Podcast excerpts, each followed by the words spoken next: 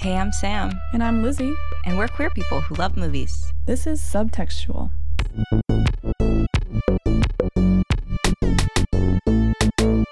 Hi, Lizzie. Jinkies! I mean, hi! Boo! Ah! oh my god. First Halloween episode. Let's freaking go. Let's go! Favorite month of the year. I'm so pumped. This is our first October on the pod since we're fairly new still. And ugh, I've just been saving so many like ugh, things I want to talk about for this month. It's been really hard to choose the movies, but I think we did a good job. We'll have five Mondays to release new Halloween episodes. Yes, yes. So this is one of many that you'll be hearing this month. Yes, and a classic in its own right. Never in my life have I been this particularly excited to discuss a film with you today. this is the one. I don't know why. this is the one for me. Before we jump too much into to the lore of Scooby Doo, uh, we just want to take a quick second to thank all of you who are tuning in. If you want to support us further, you can check out our Patreon. We have a bunch of really cool stuff on there. Um, there's a lot of different tiers for you to join, so you get like customizable stuff.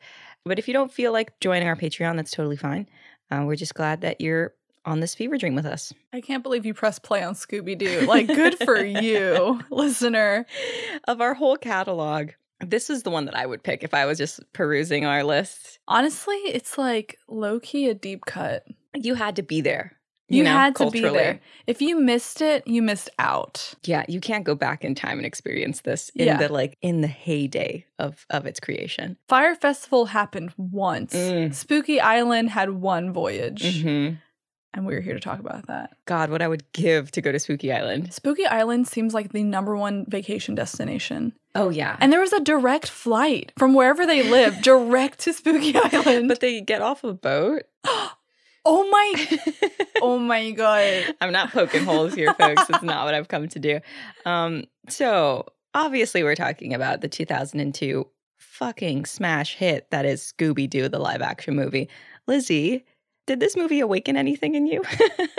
Okay, Scooby Doo is such a key, like a cornerstone of my childhood. More specifically, the cartoon show. Like, I used to stay up late.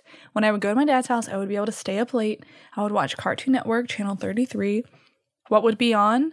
Either that weird Space Ghost, Coast to Coast show or Scooby Doo. mm-hmm. And I was a huge fan of Scooby Doo.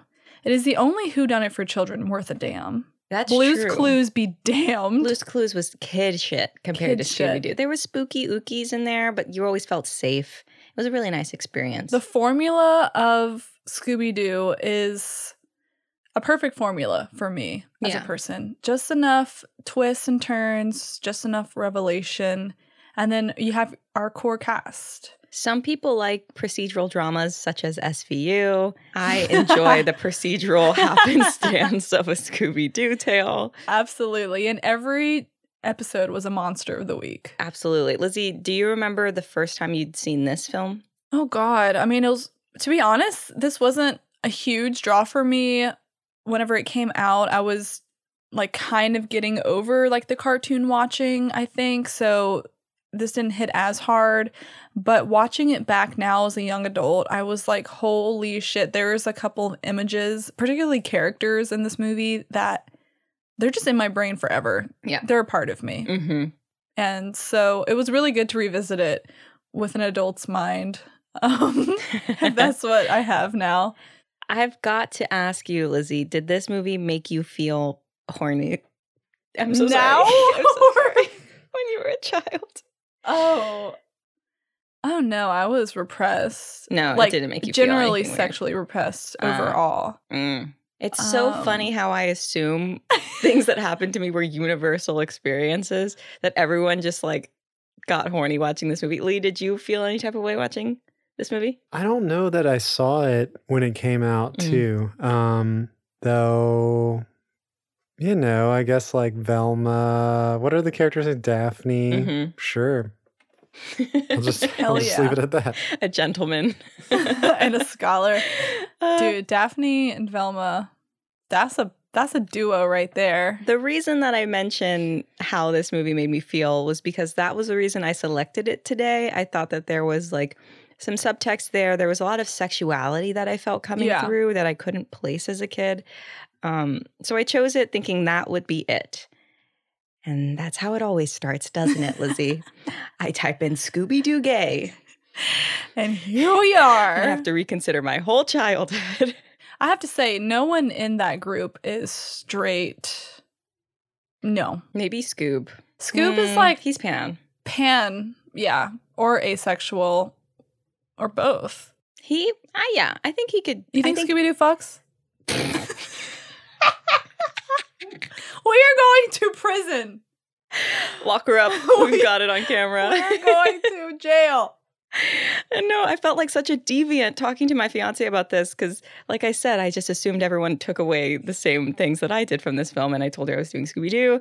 And I was like, you know, because it's so horny. And she looked at me so dirty. Your girlfriend has the taste of someone, even if she thought what you thought, she wouldn't say it. No, She she's keep that junk to herself. she is pure as uh, something white. She's quite pure. Pure as a sun white. and me, I'm just like, yeah, you ever got horny watching You're going to jail with me. We're, you sharing know. the same prison cell. Uh, Uh, so yeah, like I said, I thought this would be a normal episode. Um, so a little bit of background about Scooby Doo as a franchise. So Scooby Doo, like I said, is a long running animated franchise uh, created by Hanna Barbera, and it's had many, many adaptations. Probably too many to count. And one of the adaptations, actually, the director of the 2020 Scoob movie, which is an animated movie, and the producer of Scooby Doo Mystery Incorporated, which is like, I think, the most recent animated series, made the following statement on Instagram. A lot of people were speculating that Velma was having a, like a bisexual experience with one of the characters on the show named Marcy. And so he took to Instagram and he said this I've said this before, but Velma in Mystery Incorporated isn't bi. She's gay. what? You've said it before. Yeah, I'm like, who who have you said To this who? to? A dinner party person he sat next to at like a coronation dinner? Like, Uh, he said, We've always planned on Velma acting a little bit out of character while she was dating Shaggy because their relationship was wrong for her and she had an unspoken difficulty with why. Velma dated Shaggy. They would never. That it's would giving Ron Hermione. No, exactly. It's not right. Don't fuck with me. No. That's not a pair. When I read these next couple of lines, it feels like something I would read on a chat forum where people are like, obviously Buffy is gay because she kicked Faith in the face once. You know, it's like these theories and rumors. But he goes on to say, there are hints about why in that episode with the mermaid. And if you follow the entire Marcy arc, it seems clear as we could make it 10 years ago. I don't think Marcy and Velma had time to act on their feelings during the main timeline, but post reset, they are a couple. You cannot like it, but that was our intention. Wait. Wow. Well said. But Velma is too busy. She's too focused on herself, on her career to like have time. And plus she's not going to flirt with what I'm assuming is like a client or a or I think it was A, another uh, detective. oh, So that's a good fit, like a work relationship. It's the only way she'd have time. Absolutely. No, the only person that would get her schedule is a, is a fellow investigator. Uh, so when I read that, I felt like I hit the absolute jackpot. Like Velma is gay canon. I knew it in my Oh, bones, but I just couldn't figure out why. Yeah. It's just the way she be. She's just like that, I guess. She's Yeah. just gay in she exudes gayness. Even as a cartoon to be gay, like that's hard to Truly. Honestly, I Uh. thought Daphne was like pulling that way as well. And Fred. Look, God, it's just all of them. Fred is not straight. Fred is gay. We will discuss that more as we Okay. comb through this plot, but I completely concur. Um, so, a little bit more about this adaptation, the 2002 live action movie. It was actually intended to have a much darker tone and a PG 13 rating. So, they were kind of going to, for the similar vibe as the Brady Bunch movie, Mm. you know, where it's like it's a reboot, but it's satirical and it's tongue in cheek, and they're making jokes that children wouldn't understand. Right. So that's what they were going for. So there's a lot more suggestions of that darker tone in like the deleted scenes, and I'll show you a couple of those. Interesting, because I did not find this movie to be dark in the slightest. Yeah, it was super, super light, but some of the jokes do kind of trickle down into Yeah. the release version, and I'll point those out when we get to them. But um, this film was directed by Raja Gosnell, who was huge in the early 2000s. He directed Never Been Kissed, Big Momma's House. He also was the editor for Pretty Woman, Home Alone 1 and 2. He directed the third one and was the editor on Mrs. Doubtfire. Wow, we owe a lot to this person. It's funny how these people have such a huge impact on your life and you would have never known they'd No, existed. yeah, I could like sit next to them at the grocery store line and be like, "Oh, how's your day going?" Okay, good. I feel like you are required to tell me if you had anything to do with Mrs. Doubtfire. yes, uh, contractually, anyone involved must be forthright with it. It's like if you're a cop, you have to tell me. Exactly.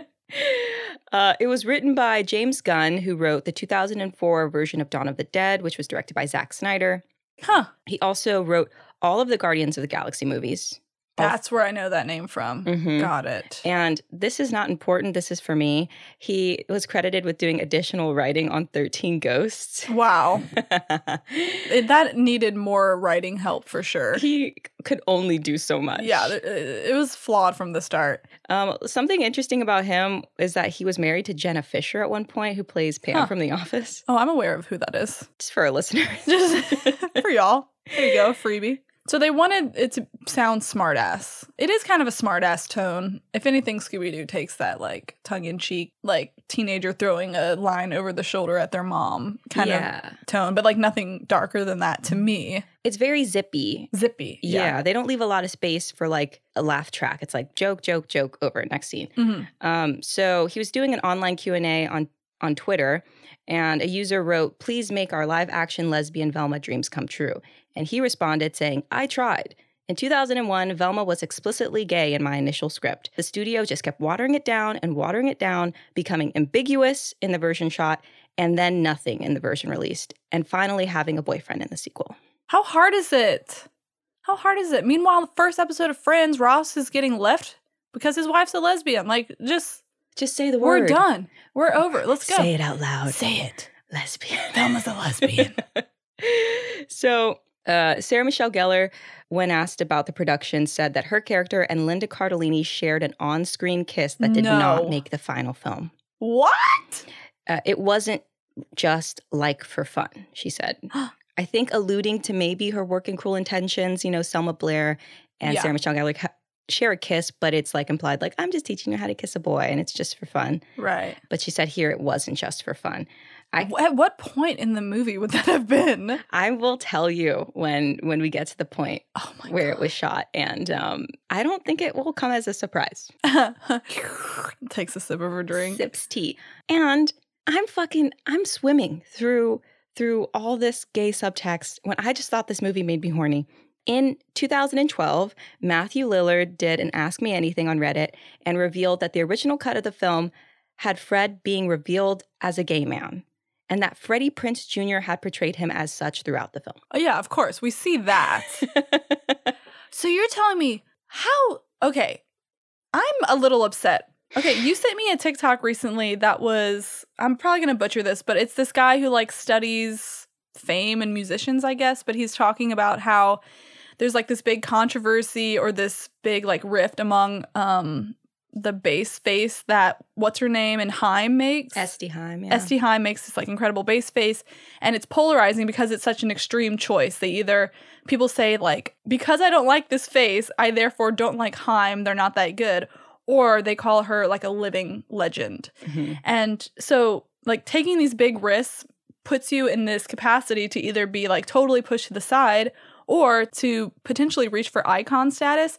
Mhm. Scooby Doo could have reached for icon status. Could you imagine if this Scooby Doo was as gay as they the creators wanted it to be? This movie, it would be something that we are all watching all the time Christmas, New Year's, Mardi Gras, whatever. Mhm. But because they watered it down, it's like, oh yeah, Scooby Doo movie. Yeah, I think I watched that when I was like 14 and then never again. Yeah, like it's as that creator was saying, it's like even worse to offend no one or try nothing and have people walk out of the film not liking it or not hating it. Right. And I mean, imagine if the Brady Bunch movie, which was hysterical, what if they had to water all of that down? Then it would have just been another episode of the Brady Bunch. Exactly. Forgettable. So I'm really frustrated because it seemed like a lot of people were pulling for just like the gay overt text in the script and in the story. And it seemed like the actors really kept their motivations um, in mind when doing it. Sarah Michelle Gellar said that it had the PG 13 rating when they signed on, but when they locked the cast, they pared it down to a G. This And movie is rated G. This movie is rated G. Ugh.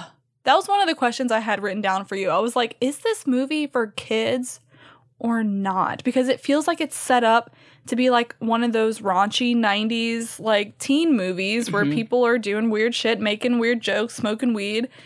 But when you watch it, you're like, this feels like just literally they took a cartoon episode of Scooby Doo Yeah. and made it made it real Yeah.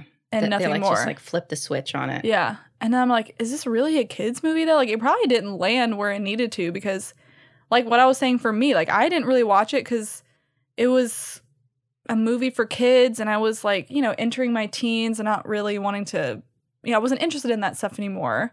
But they're casting it with all these people who are like the sex icons of their time. Mhm. So they're they're mixing our signals up. yeah. Someone at the top fucked up. is- Yeah. Is long story short. I completely agree. I think that they lost their they lost their way a little bit in the ways of like what they were actually aiming to do. And then they had this budget, they had the stars, and they were I think they just fumbled the bag, for lack of a better term. Yeah, someone made the wrong call multiple times. I want to show you this clip from the BTS. It's super, super short. I almost missed it when I was watching it the first time, but I think it's very telling. Okay. Okay, so this is a clip of Raja Gosnell, the director, and Linda Cardellini talking about how they've developed these characters. To me, that's the reason to make Scooby Doo the movie is is not just to do exactly what they did in the cartoon, but to do something beyond that um, and explore the characters and let them have their character moments and, and sort of see who the real people are. You sort of get a behind the scenes glimpse of what the characters might be like and sort of all the things that are alluded to as you get older and as a young adult you realize them might have been hinted at in Scooby-Doo. She's like, you know how you all thought Velma was a fucking dyke? Turns out she is. Kids have the best gaydars there are. Absolutely. I always knew something was was up with her. All right. So, shall we get into the plot? Might as well, huh? Let's go. Scooby, we're here to solve a mystery. Rory. Warner Brothers Pictures presents Who's your best buddy? Reggie. That's right. And who's my best buddy in the whole wide world? Ruby Doo. Let's get jinky with it. Scooby Doo. Oh my god. So, in case you haven't seen this movie, which I think is highly unlike unlikely. Unlikely. oh, you've definitely seen it. In case you haven't seen this movie, here's a quick synopsis. After a breakup, the Mystery Inc. gang are individually brought to an island resort to investigate strange goings on. Goings onings. Let's talk about an amazing cast. Holy shit. Holy shit. Every single person's a gem. We got Freddie Prinze Jr. as Fred, Yeah. fucking Sarah Michelle Gellar as Daphne, my heart and soul. Linda My lifeblood. one of God's angels. Linda Cardellini as Velma, Matthew Lillard as Shaggy, and God forgive me, I don't remember the voice actor's name, but he did a great job. Title, character, Sam, priorities. I was busy learning about the kiss that did happen that was cut. Where's that footage? Oh, I was hoping you found it. It's nowhere on YouTube. People I would have to waterboard to get that. You're like, I will not rest until I see their lips lock. like Rambo. Um, okay, can I tell you something? Yes. So, in my high school, my senior year in the homecoming parade, every class had like a float in the homecoming parade. And my senior year, our theme was Scooby Doo. Can you guess what character I was cast as in the Scooby Doo homecoming parade? I'm looking at your strawberry red hair. It's gotta be Scoob. I walked on all fours on the gravel road. No, one of my homecoming dates was in the cage. That was Scooby Doo. oh my god, so were you Daphne? Yeah, I was Daphne. Yeah. And Daphne. Purely by red hair coincidence. Hey, And not by bisexual association, I assure you. get it how you live it, bitch. Ugh, so uh, I've seen this movie more times than I can count. We had it on DVD. I watched it like every single day. I think I was like seven when it came out, so I was like primed and ready to go. Damn. Yeah, I I know. I think every single word to this movie. There's like a few movies like She's the Man. This movie, I think Liar Liar. This pen is blue. Goddamn pen is blue. Uh, that was my first VHS ever. yeah. We had that on VHS Why? too. Why did I was a child.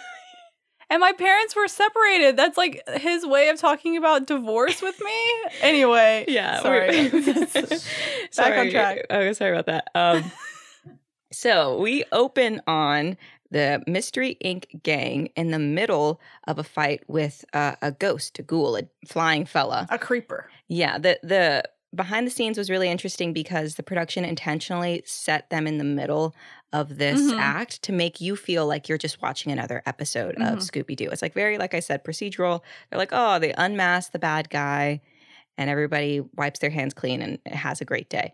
But they kind of take this turn. So in this scene, we see one of those like off collar jokes where Daphne is like being held captive by this ghost and she screams for help. And she said, This ghost keeps grabbing my ah, she says. And it's very Ah! clear that the ghost is like grabbing her ass. Yeah. However, we rush right past it. We move right along. I thought it'd be funny if I did my Stefon voice for this. Let's go. This scene has everything talking dogs, skateboarding in a barrel, Pamela Anderson, a bunch of homosexuals, and an old man in a ghost costume. Very, very good. it wasn't. that's not good uh so they unmask this guy who's just like a disgruntled janitor and they move about their lives afterwards fred takes all the credit for this win and it's very clear that velma is no longer happy being in this team so Velma's upset. Daphne's upset because she thinks she's always getting kidnapped. Fred's upset because he thinks that he's the leader of this team. And so Shaggy and Scooby give them a pep talk, but eventually Velma quits, then Daphne quits, and then Fred quits. Two years later, um, yes, later. we see Shaggy and Scooby in a van, and they're definitely smoking weed. Dude, the smoke coming off the top, that's when I was like, all right, like here's the raunchiness that I didn't see when I was a kid. Mhm. But then they just play it off as like a barbecue joke. I'm like, come on. Yeah, just I know they fucking smoke weed. Dude, is there like a podcast like ours, but like subtextually looking for stoner shit? Because I mean, looking back, Shaggy's the biggest stoner you've ever met ever in your life. Yeah, the food that this man eats, he has to be under the influence of drugs. chocolate eggplant. chocolate eggplant Talks to a banana dog. hot pepper like it's, it's so weird so they hear the knock at the door and then we learn that they're being summoned by Emile Mondavarius, who has sought out Scooby and Shaggy to solve a mystery on his island, Spooky Island. Spooky Island. Oh god, I want to go to Spooky Island for my bachelorette trip. You can't have an island called Spooky Island and then be like, what? A mystery? Like, come on. I love that line that's like, "Sorry, man, we don't go to places that have forbidden, spooky, haunted, or scary in the title."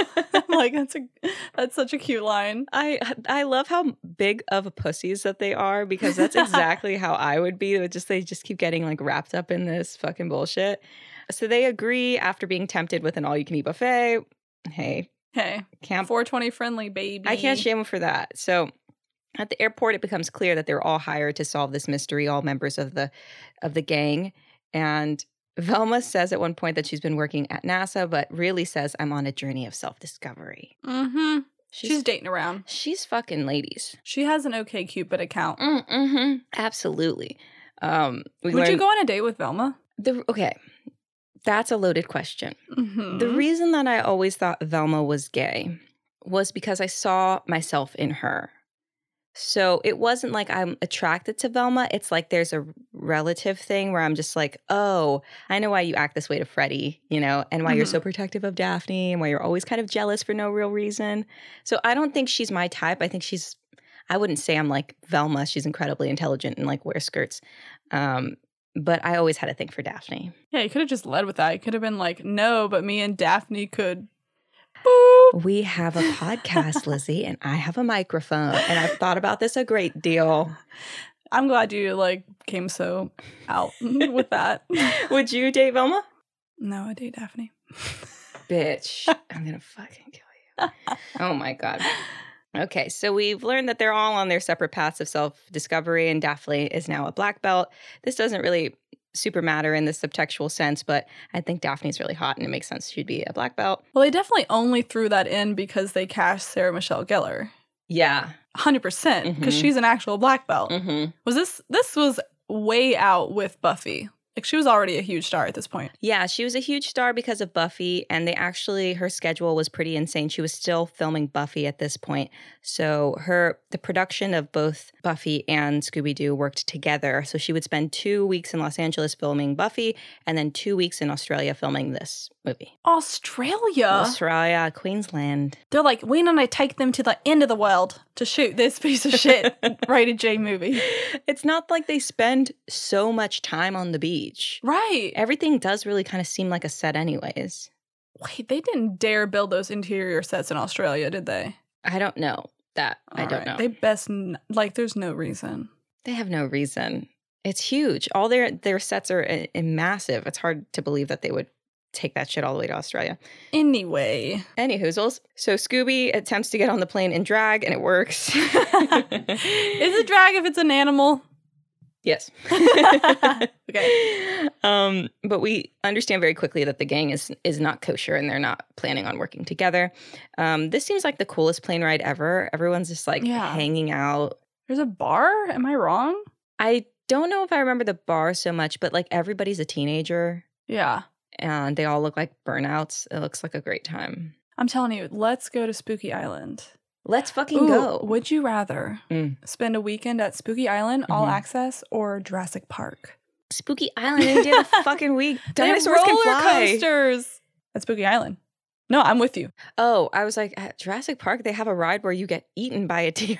No, Jurassic Park is just a glorified immoral zoo, which all zoos are immoral. I don't even like going to the regular zoo. Yeah, it would just be that on steroids. Yeah.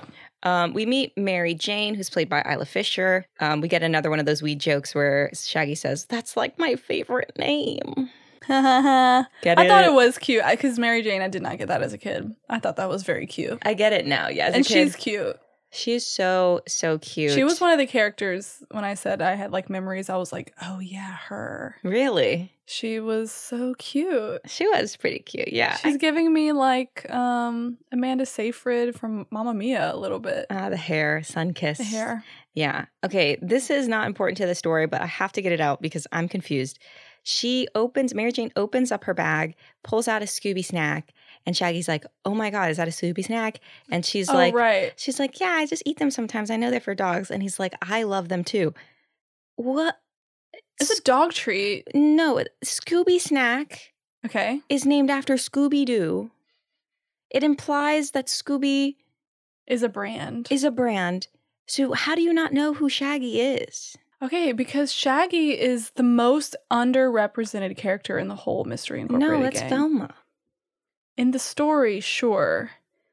But even they like underappreciate Shaggy's role. And one of the things I do like about this movie is that the like Daphne, who is kind of just like the pretty one who's kind of stupid, and Shaggy, who's just kind of the ugly one who's kind of stupid, they get their they get their bag. Like they're very pivotal in the gang succeeding in this mission. And Uh-huh. you know, it's a micro arc and not that important, but it was important to me. You're taking this in the wrong direction, Lizzie. I'm wondering, was Scooby named after the snack, or was a snack named after Scooby? I think it's possible that Scooby was named after the snack. I don't. Wrong answer. So then So then what's your explanation then? I think she's stupid. Yeah. Then they eventually get to the island, but as they do, we get the OutKast song that was written for this film. This soundtrack slaps. It really uh, do. so good. Every single song's a fucking banger. On the island, they meet um, Mr. Mondavarius, who at one point Freddie Prinze Jr., who plays Freddie, calls Mr. Mononucleosis. um, he is played by Rowan Atkinson, who is Mr. Bean, Mr. Bean. obviously. Yeah, g- I thought he was casting. great, great character. The- Yeah. from the BTS, like I thought he was just like a fun little yan- lagniappe in this film, but the BTS, he seemed like he was having a very difficult time doing this. What do you mean? It- so everyone struggled in their own way working with Scooby Doo, and this is kind Oh. of like the beginnings of CGI being super prevalent. Yeah. And so sometimes when you see like BTS of like a Marvel movie, they're in like CGI suits. They're talking to someone else in CGI suits. They usually have someone to look at and or like an object at Tennis least. to s- balls or tennis whatnot. balls or green orbs or whatever. This movie, however, didn't incorporate these like green orbs or anything present in the frame for their eyeline. Uh, Matthew Lillard discusses it like when he he and Scooby have like a fist to cuff fight in one of the scenes that they had staged things around the fighting area for him to like take his action. That's where Scooby is. Take his action. That's where Scooby is. So it's like you're playing across fresh air, is how they were saying. You know, for knowing that, because, and I'm assuming the purple monsters too were this like same kind of CGI. They just like existed in plain air Mm-hmm. and were meant to just like look over there. yeah. The monster's over there. Uh-huh. But it was it was pretty good. I was a little impressed by the CGI of this movie and particularly impressed by Matthew Lillard's ability to emote and to interact cuz most of the time he's talking to fucking space. Yeah. Thinking about that makes me laugh so hard because he is giving his absolute all for this Shaggy character He is such to a nothing. he is such a talented performer. I have a sweet spot for Matthew Lillard. I don't know how much I've spoken about it on this I'm podcast. teeing you up because I know that to be a fact. You're such a good friend.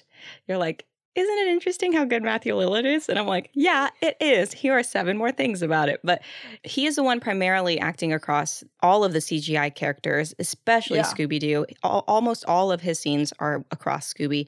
And he described that scene that I was mentioning where he's having a, a, Mhm. a boxing fight almost with Scooby Doo as the hardest and most difficult thing he's ever done in his whole life. what? I know. He could have fooled me. Okay, Matthew Lillard is the star of this movie.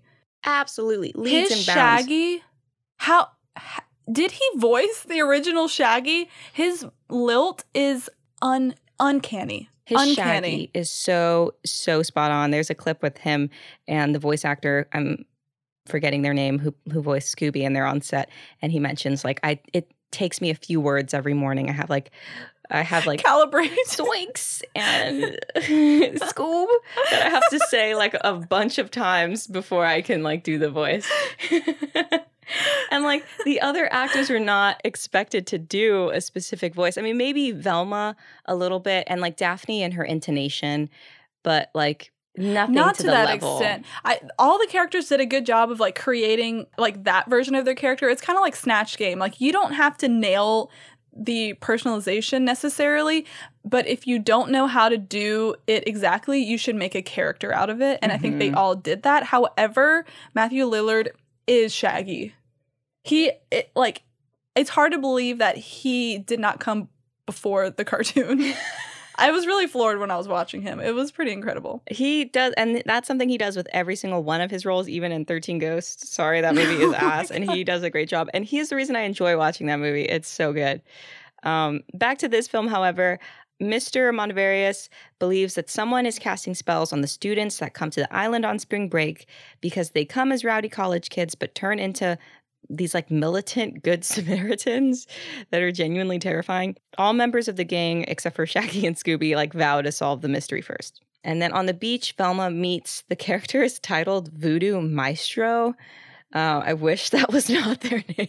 Is that the guy in the hut? yeah. He's got the chicken and everything. Yeah, she meets, uh, Daphne meets him as he's preparing to sacrifice an already dead chicken.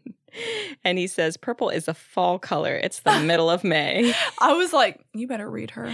I was like, I want to see you guys be best friends or kiss. Yeah, either way. Yeah. Oh, what a funny, what a throwaway character that I'm glad we come back to him, but like, bring him, weave him into the plot a little bit. He's just off on a fucking hut doing like magic spells by himself at night, gazing up at the moon. Yeah, give him a little bit of an arc. Yeah, just a teeny bit. arc. Yeah. Missed Uh, opportunity. I think, yeah, they could have really pulled him in a little bit more towards the end. Uh, Scooby gets a call to walk into the dark forest for a bag of hamburgers, and it's a trap set by some ugly ass monsters. God, these guys look fucking terrible.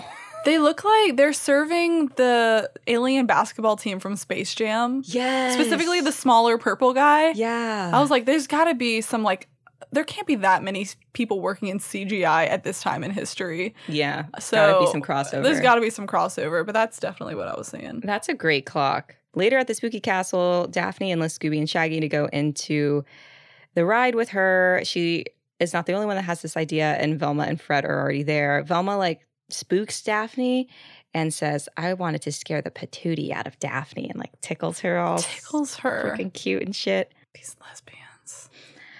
They must have had to cut so much, you know. The editor was exhausted. They're like every time they look at each other, I have to cut it. How do, how many bad takes am I going to have to use to get rid of their chemistry? Yeah. So they plan on splitting up, and Velma says, I was always picked last, like to Fred. And that just made my gay little heart sad. I know. Velma is such a tender character in this movie, or as tender as we're allowed to get in the fucking Scooby Doo universe. Yeah. And I don't want to take this to a too much of a serious place, but I would like to say, like, as Lizzie's laughing at me, but this is a point that, like, it's weird that it's coming up in the Scooby Doo movie. But um, as a woman who myself, I'm like clearly a lesbian, it's very interesting to see how men react to me because it's very telling of how they react to all women in general. Because if they value you as like a sexual object, which is clearly Fred's intention with Daphne, then they're going to give you the time of day and then they're going to give you the attention. But if they square you away in this box of not going to fuck me, then they don't even treat you like a friend or like a person. So Velma says at one point, um, Don't worry about it, Fred. I know you. All you care about is swimsuit models. He's very taken aback by this and does this very butch, like, I'm a man of substance. Dorky chicks like you turn me on too. It's like, Fred, okay, look, we're not playing for the same team. Like, I'm going for the girls, you're going for the boys. We can work together. yeah, it's like, stop fighting. You're both gay. Yes. Oh God! If- If only they got to that realization sooner. Um, so the ride gets turned on by the big baddies, and they all scream and run in different directions. So it's go time, and all these motherfuckers need to get out of the scary, spooky castle. Um, before they do, uh, Daphne finds a weird relic, which we later learn is the Daemon Ritus, and they all escape narrowly. And they get back to the. How did they escape? Narrowly. I have to say it was narrow. if I gotta pick a word. um, while studying the relic, Velma interacts with a hot, sensitive boy. Think love interest from Bring It On. Think Velma as a boy. Ig. Exactly. Give Lizzie an award. Exactly. Exactly. It's like the boy version of her. and he's cute. He doesn't say a word. No, Not a nothing. nor should he. Nary a whisper. yeah, we don't need it. We know he's there to placate the heteronormative execs up top. Yeah, like they're forcing this straight shit on her, but to their credit, he does seem like the lesbian's choice of a man. You know what I mean? Mm-hmm. Velma is given a drink by the bartender and she begins reminiscing about how they kicked Scrappy Doo out of their gang a long time ago. But as she's reminiscing, she says, Daphne, oh, so beautiful. Mhm. And Fred, so handsome. Uh, and just oh, by the way, I would would bone the the second one I said. He really knew how to accessorize. he used to let me borrow pants when my skirts were in the wash. I think it's important to understand how they're like handling Velma's motivation is like every time they have any desire, it's Daphne, and then they just saddle Freddie right in there. Boom. It's like Fred, boom. Also, for some reason, it's like, what are we supposed to take away that she loves them both? She wants to be their friend. What what is it? It's like a weird thruple thing for sure, or maybe not a thruple, but a triangle. Though they, I stand they would make an excellent trio. Yeah, it's very unclear. Like we're just supposed to assume anytime there's like a man and woman on screen that they're like kind of attracted to each other, but in this like very not actual attraction way. Yeah. Like at the end, Daphne and fucking Fred kiss. There is no sparks. None. It actually made me go, ugh. And these people, Freddie Prinze Jr. and Sarah Michelle Gellar, are still married to this day. They're still married. They are still married. So they have chemistry and we know it's there, but when it comes like on screen, it just feels so fucking weird. And so like Velma's reminiscing, she obviously has feelings for one or both of them. I believe it's one, but I think they're trying to imply that it's Freddie for some fucking reason. And she's getting a little tipsy, and we get this scene, which was cut out of the the theatrical release. I'm going to show Lizzie now. After I show Lizzie this scene, I'll have her kind of describe what the scene is, and then I'm going to play it for you guys with the director's commentary. You're just too good to be true. Can't take my eyes off of you. You'd be like heaven to touch. Oh God, I wanna hold you so much. At long last, love has arrived, and I thank God I'm alive. You're just too good to be true. Can't take my eyes off of you. Okay, Lizzie, would you describe that scene I just showed you? Really take your time. The nuance is important. In this scene, Velma's having a drink at the bar and she sees two people descend down the stairs coming towards her. One is Daphne, and then she spots Fred. They both approach her, walking side by side, and she sings her little lungs out to You're Just Too Good to Be True. And god damn, if they're not stringing us along, making us guess who the fuck she is singing to. And she gives a hell of a performance. I love a karaoke number in a movie. Mm-hmm. If you have not heard me talk about it, you may refer to our Skeleton Twins and our My Best Friend's Wedding episodes Absolutely. for proof. A great scene. How dare, how dare they, how dare they, how dare they take it out? And I'm going to show you the director's commentary in a bit, but in this scene, she sings, Can't take my eyes off of you. And she points, and we only see her head on pointing at the camera. And then they cut to Daphne and Fred stood right in front of her. Who the fuck is she pointing at? And why is she singing this song to, I guess, both of them? What the fuck is happening? So I'm going to show you that scene again with the director's commentary, and we'll hear a little bit about the goings on. This was a scene that we that we cut. Uh, again, it was uh, story related. It was a, a moment in the movie where Velma was uh, acting a bit drunk, even though the drinks were non-alcoholic, and you know, unfortunately, it sort of stopped the story. And uh, what happens next is the creature appears in the window and scares Scooby Doo. So. I don't see how that would slow down the story. So I want to just make it very plain and clear in this clip that you guys can find on YouTube very readily. Velma is sat at the bar with this man she's supposed to be mildly interested in. she looks to over her shoulder and she sees Daphne coming down the stairs. She sees her, perks up, gets on the piano, starts singing the song, and that's when we see Fred. We know who it is. Yeah. And just like, why would she bother to have such a problem with Fred's personality, in that his personality being how self absorbed he is? Why would she then tell him, You're just too good to be true. I can't take my eyes off of you? Like, she quit the mystery gang because of him. because she couldn't stand him. And at the end, if we're supposed to believe that they're supposed to be together, why are you saddling her with this straw man? And why are you forcing Fred and Daphne to get together? The the motivation there is just so clearly a fucking washed out version of what's clearly another story that they wanted to tell. yeah, it's just, it just doesn't work. It doesn't make any sense. We're pissed. I'm fucking angry. I'm mad. This could have been such an iconic queer movie, and we were robbed of that. I like to imagine it in my head like it is.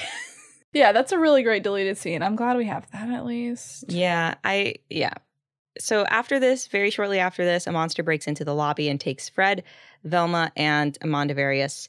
And we get a classic Scooby Doo monster montage where it's like the farce, everybody's running in different directions, and it's a lot of fun. Daphne, Shaggy, Scooby, and Mary Jane have escaped, and it seems like the monsters have taken everyone else from the resort. The next day, it's as if everything is back to normal, and Sugar Ray is there. Okay, I was wondering who that was. Mark McGrath.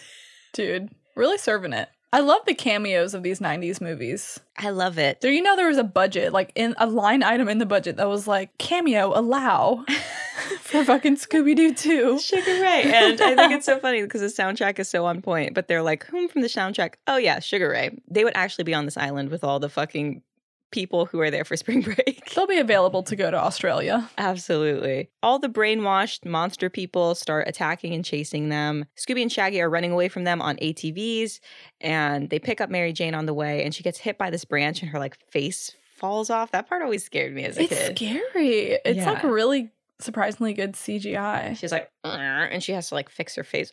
Oh, it's freaky. Super creepy. Um, Scooby tells Shaggy that Mary Jane is a monster. Shaggy doesn't believe him, and they get into that fisticuff fight that I was telling you earlier, which Matthew Lillard described as the most difficult thing he's ever done in his life. Poor Uh, guy. I just, it's also not a necessary scene. It's not necessary to the story. Yeah, it kind of just slows down the action. Yeah. So could have been cut. And Yeah. Could have left some gay stuff in. Mm-hmm. Scooby falls into a hole and Shaggy goes in after him. Shaggy finds in this underground cave a vat of protoplasms, basically everybody's souls that have been snatched. And he sets free Velma, Fred, and Daphne and sends them to return to their bodies. There's a line from this section that I feel like I just want to work into my regular uh, rotation, but it's There's a, a line I have. I wonder if it's the same one. Like Fred, you're a protoplasmic head. I rewound it and watched that like three times. You're like, so funny. no, the line that I picked out because me and my sisters would say this to each other all of the time. It's like, ingra- and it's a nothing. It's a throwaway nothing. He picks up like the wrong person, and they go, "Thank you so much. You saved my life." he goes, "Sorry, I'm looking for my friends." Drops it. Okay. You, you need an ally. You couldn't just let it go. That's fine. So Ernest, you saved me. Just drop him back in the bucket. Um, and now we get the scene that made me the horniest people. I would have to say this soul switching scene is the most sexually charged of this whole I wish that, that sequence had been longer. So good. uh so freaking good. I'm going to show you that clip now. Okay. All right, so in the next scene, every time you hear Daphne's voice, it's coming from Fred's body, and every time you hear Fred's voice, it's coming from Daphne's body. Daphne, you okay? Yeah. But I'm not Daphne. Fred? I couldn't get to my body. I didn't know where else to go. I panicked. It's not easy to steer when you're pure spirit. Hey, I can look at myself naked. Oh, brother.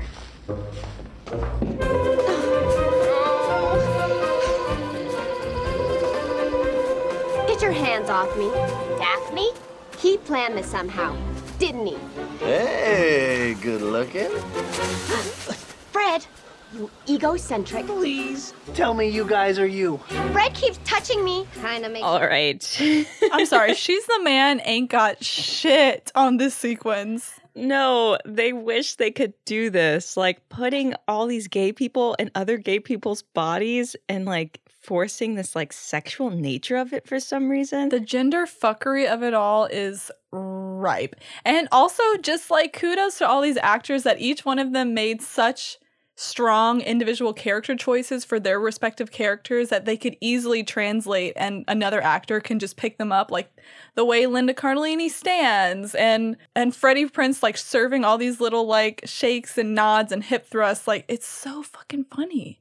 They nail it. they do such a good job switching as each other as as Lizzie was saying and Fred when he enters the scene you know he's being embodied by Daphne and he's walking in a way that I just thought Fred it seemed like the most Fred to me Yeah. like He's like pointing that little clutch bag. yeah and he's just like super it's he seems really gay and true to himself and you know he sees him himself out of body and says like hey good looking and Yeah. we hear comments like that where he's like super self-involved um, but he like mentions even at the beginning he sees a guy dressed as him and he says that's a good looking guy we're supposed to believe it's because he loves himself but i'm like it's because he's a homosexual homosexual Sexual.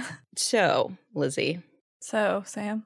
this is the scene where velma and daphne kiss Wait, in the gender swap universe scene, are they as each other? Mm-hmm. What it how what motivates that? Let me I'm glad you asked. when Sarah Michelle Gellar was talking about the on-screen kiss, she said it took place initially in the soul swapping scene. Velma and Daphne couldn't seem to get their souls back together in the woods. And so the way they found was to kiss and their souls went back in proper alignment. But like Fraggy didn't have to kiss. Scrooby didn't have to kiss. Make them all kiss. Orgy. Orgy. Orgy. Come on now. You're you have to kiss to make it better? Oh, let's try that. Let's try kissing. They're like, um, they're like sitting at a restaurant. They're like, you know, the food is just taking forever to get here. Let's try kissing. it is not a solution to the problem. I mean, I'm happy to know that that's when it happened because I thought I was imagining things. So they filmed it. Mm-hmm. They filmed it. Yeah, but it really slowed down the story. yeah, we had to cut it for time. You know, it was really fucking with the pacing. Uh, yeah. God, so fucking gay. Um, I feel like a phantom limb right now. I feel like that's like a memory I should have had, but it was taken away from me. Yeah, like I can. I think I remember that. It's It's like, like, a, pseudo specter, thing. yeah, of this like iconography in my mind. I certainly couldn't have made that up. And I think it's so telling. I love Sarah Michelle Gellar. That is not a secret. I love Buffy so fucking much. But she has something. I was trying to describe it, but it's like there's a female gaze, there's a male gaze. I think she has both. Yeah. But I think she's always like, it seems like there's this theme in her work where she always seems to be paired with other women sexually. Like Buffy and Faith was Mhm. basically canon, Cruel Intentions, Mhm. canon. And then in this film as well, like she's written as like bisexual or, or lesbian, and then they have this on-screen kiss. She's probably going home to Freddie Prinze Jr. and like, what the what is it about me? I mean, he, the same could be said of him, no? He doesn't kiss any boys ever. He looks like he would. hmm He does look like he would. He does look like he would in I Know What You Did Last Summer as well. Once in their proper bodies. Boo! Sorry, I have to move along, folks. They head to the beach where they find the voodoo guy, and he dis- he describes something called the dark dark apocalypse ritual. Really rolls off the tongue. Dark apocalypse. Ew. I wonder what that is. Um, where the monsters are planning to sacrifice Scooby's pure soul to complete the ritual. The gang bands back together to save Scooby, and they go back to this underground cave. And the ending's not really important. They like save the day, and all the bodies get put back in spirits, and it's all good. Yeah. Not before Freddie and Daphne had like the world's weirdest kiss. Totally unmotivated. Because they barely worked together to make this happen. Like Daphne was on her own little kick-ass karate adventure Mhm. while they were trying to well, actually while Fred was getting his ass handed to him by the baddies. So I I, mean, don't see how they even had to work together. even in that I'm salty. I'm pissed too. In the soul switching clip that I showed you, Daphne is like inadvertently getting sent into Freddy's body. And when she sees him, when her spirit sees him, she goes, Ew. Look, in what universe do they want to touch at all? I think she would rather be alone. yes, absolutely. They are not into each other. Those are not the vibes that they're sending each other at all. Just give us Mary Jane and Shaggy. I have no problem with them, them ending up together. There, we've had our hetero box checked. Boom. That's m- plenty. Boom. Plenty. Yeah. Boo! so we learn Scrappy Doo is like a bad guy. He did all of this. They fix it.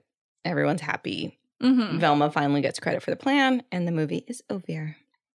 So, So, how do you feel now? betrayed. That's how I feel.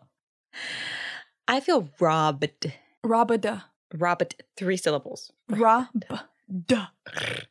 I'm pissed. Come on now. Like, I knew I wasn't imagining things. Children are very perceptive. Like, how do they get to the point where it's in the script and then they film it and then it just gets dropped in the edit? Like, are they just like stringing them along? Like, does the screenwriter only have so much say in the process? And then at a certain point in post, they lose that say, you know? Mhm. Mhm. Because it sounds like everyone was on board. Yeah, the actors especially seem to take the motivation very seriously. Oh, absolutely. So, like the writer said, like it was in the script. Then it was ambiguous in the shooting, and then it was completely gone in the release. And that's why the deleted scenes have like little mentions of it every Yeah. here and then, but it's completely gone in the movie. If I would have seen the movie for the first time as a grown adult, I would have been really confused as to what the fuck was going on with Velma and Daphne and Fred. As a kid, I was just like, oh, eh, you know. Yeah, like I'm not trying to assign, you know, labels to this. God, even just let them be like a thruple, weird thruple thing. Yeah. No, Even just. maybe in the future, maybe we'll get like a live action canon lesbian Velma. But this film did fairly good for itself. With a budget of 84 million, it went on to make 275.7 million at the box Jesus office. Jesus Christ. No surprise, it was not a critical hit. I'm surprised critics would even watch a movie called Scooby Doo. What were you expecting? You know what I was expecting? Okay, Lee brought this up while we were chilling earlier. Fucking Scooby Doo and Zombie Island. Did you watch that shit? No, I've never seen that. Uh, what? Are you crazy? That is the best Scooby Doo thing that's ever been created. It is gnarly, it is dirty, it is stanky, it is scary. It's like an actual scary movie for kids. Movie or show? Movie. Cartoon. Cartoon movie. And it's probably gay. Girl, looking back, who the hell fucking ass knows? But we should really watch that. Isn't Zombie Island Avery Island?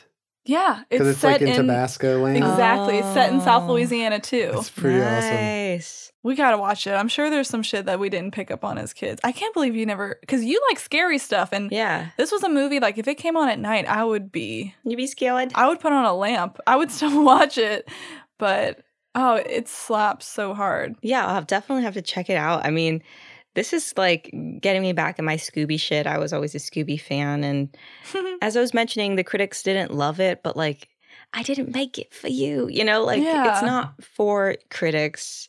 I don't even like what critic is watching this. Like I'm expected to say what now? They want the Joker origin version. uh, okay, Lizzie, how do you feel about everything? I feel like I have a question for you. Yeah. So who are you in the Scooby Gang? Velma, Velma. You're a what now? I'm Velma. it's hard to say that without sounding full of yourself. Like, I think I'm so smart. It's just like, I don't think I'm any of the other characters. You're like a Shut up.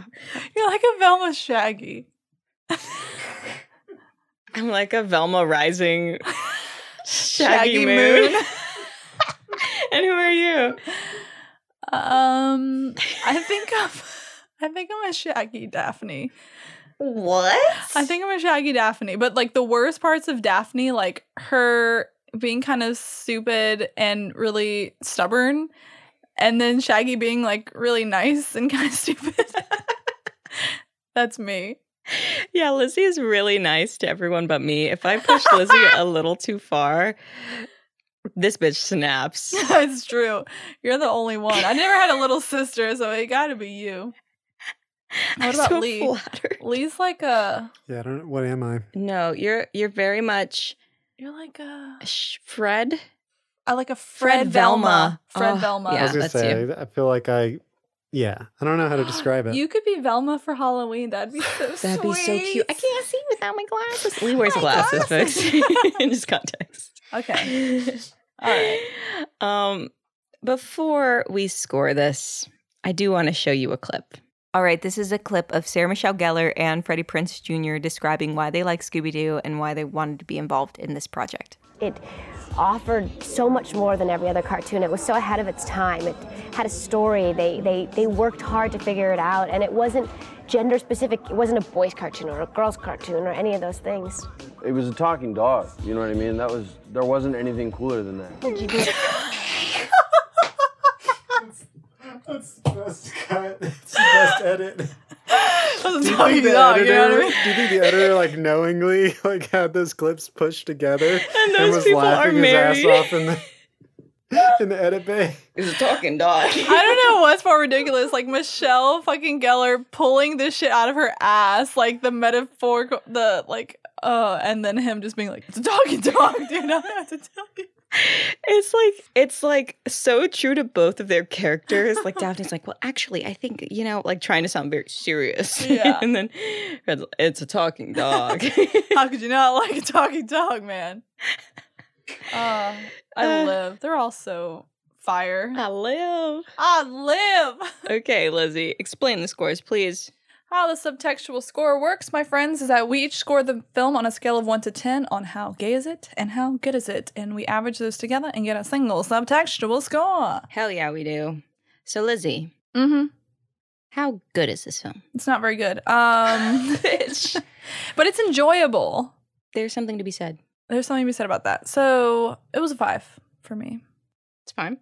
I'm gonna give this motherfucker an eight. An eight. I feel strongly. That nostalgia. It really, It really factors in. Hey, look. it's my score. I'm biased, and this did a lot of things for me. it sounds like it's currently still doing things to I'm you. get home real quick. I'm just kidding. I've moved on. I'm totally over it. Totally. Not feeling anything. It's a talking dog. so, Lizzie, how gay is this movie? Not gay enough, Agreed. but gayer than I thought it was. Mm. It's a four. How gay is it for you? Um, like hearing the behind the scenes, seeing the deleted scenes, learning about the characters' motivations, the actors that portrayed them, how they worked with the characters. I think that it was played so gay, but Mhm. we just couldn't see it. And I love that shit. Mm-hmm. So I'm gonna give it, I'm gonna give it a six. All right. No, no, a five. A five. All right, you guys. That means the overall subtextual score sits at a 5.5.